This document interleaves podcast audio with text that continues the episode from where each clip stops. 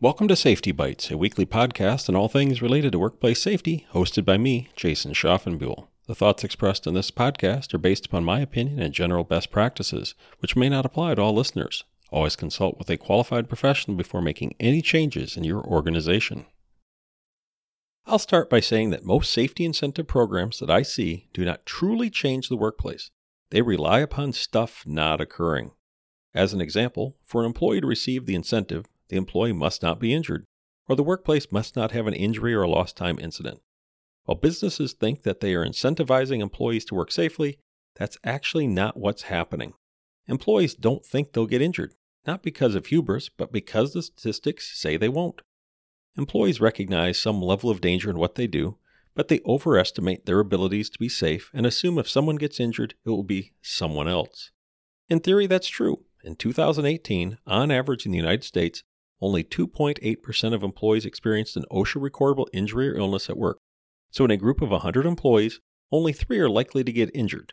So, the odds that any one specific employee is injured is approximately 1 in 33. Your odds of winning on a scratch off lottery ticket are much better. In the safety incentive program in this example, employees tend to do nothing to improve safety because in their mind it won't happen to them. There is another problem with the type of safety incentive program I previously mentioned. In 2001, Scott Geller, in his book titled The Psychology of Safety Handbook, writes about the dead man test.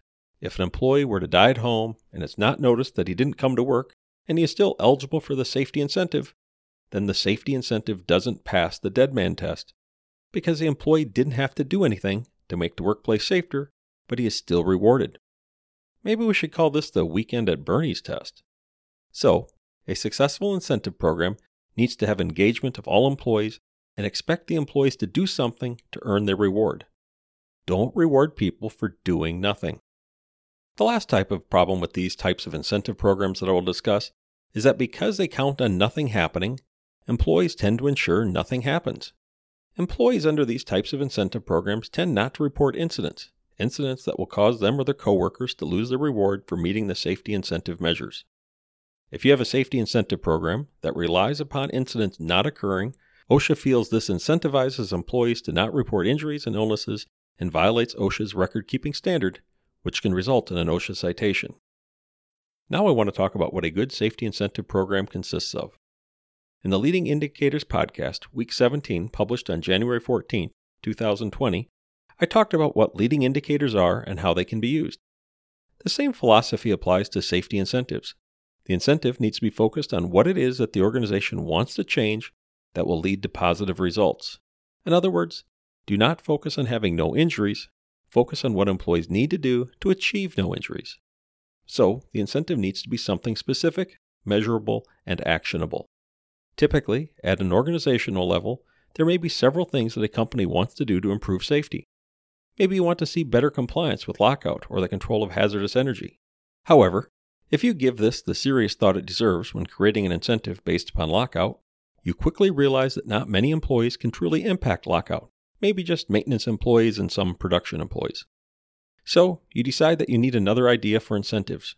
Maybe it's proper usage of personal protective equipment, such as safety glasses, steel toed boots, and high visibility vests, or whatever is required in your organization. But then you realize that you have many employees who are not required to wear PPE so that doesn't pass the dead man test for those employees either. Ultimately, what I see in most organizations is that multiple incentive measures need to be identified to ensure all employees have one or more actions they need to complete to be eligible for the incentive. Maybe maintenance has a lockout incentive, production employees have a personal protective equipment incentive, and office staff have an incentive focused on completing inspections of the entryways and sidewalks in the winter to ensure snow and ice are adequately controlled and in other seasons, they complete safety audits within the facility. Likely, as you listen to this, you agree that incentives focused on actions employees must take make more sense than incentives relying upon the hope that nothing occurs. We want employees to be actively engaged in making the workplace safer.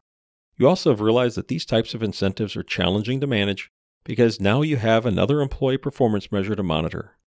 I cannot think of an incentive that, if it's truly focused on having an employee do something, is simple to measure to ensure that the employee is performing as necessary to qualify for the incentive. This is another reason that employers fall into the trap of only basing incentives on injuries lost time incidents, etc. It's easier to measure things that are occurring infrequently. Good incentives are challenging because it takes hard work to conduct ongoing measurement. Lastly, what should your incentive program reward be? That's up to you.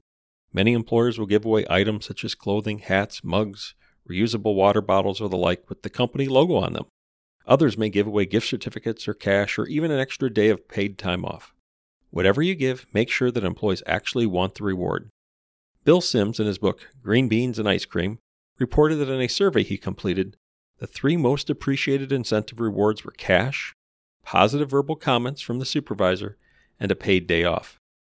Yes, you heard that right. One of the top incentives you can provide is free. It's heartfelt, positive feedback and recognition when an employee does the right thing. Your incentive program does not need to be expensive, just focused with ongoing monitoring to recognize when employees are doing the right thing. Be careful of cash and gift cards. These are considered income by the IRS, and employees will need to pay taxes on them. I don't know of any employee who views or sees more taxes as an incentive. So, if you're not using a safety incentive program, or you have no desire to implement one, I still encourage you to think about how you reward your employees for a job well done. If you're using or thinking about using a safety incentive program, take some time to assess what your program is really achieving as you have it or see it designed. Keep these points in mind. The program needs to be specific, the incentive needs to be focused on actions needed to prevent injuries from occurring. The activities you want employees to perform to achieve the incentive must be measurable so you can actually see and monitor performance. Lastly, you need the activities to be actionable.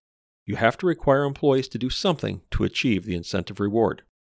If they don't have to do anything, then what are you really rewarding them for? I hope you enjoyed this podcast and will join me next week. Until then, create a safer workplace and email me if you have any questions or suggestions.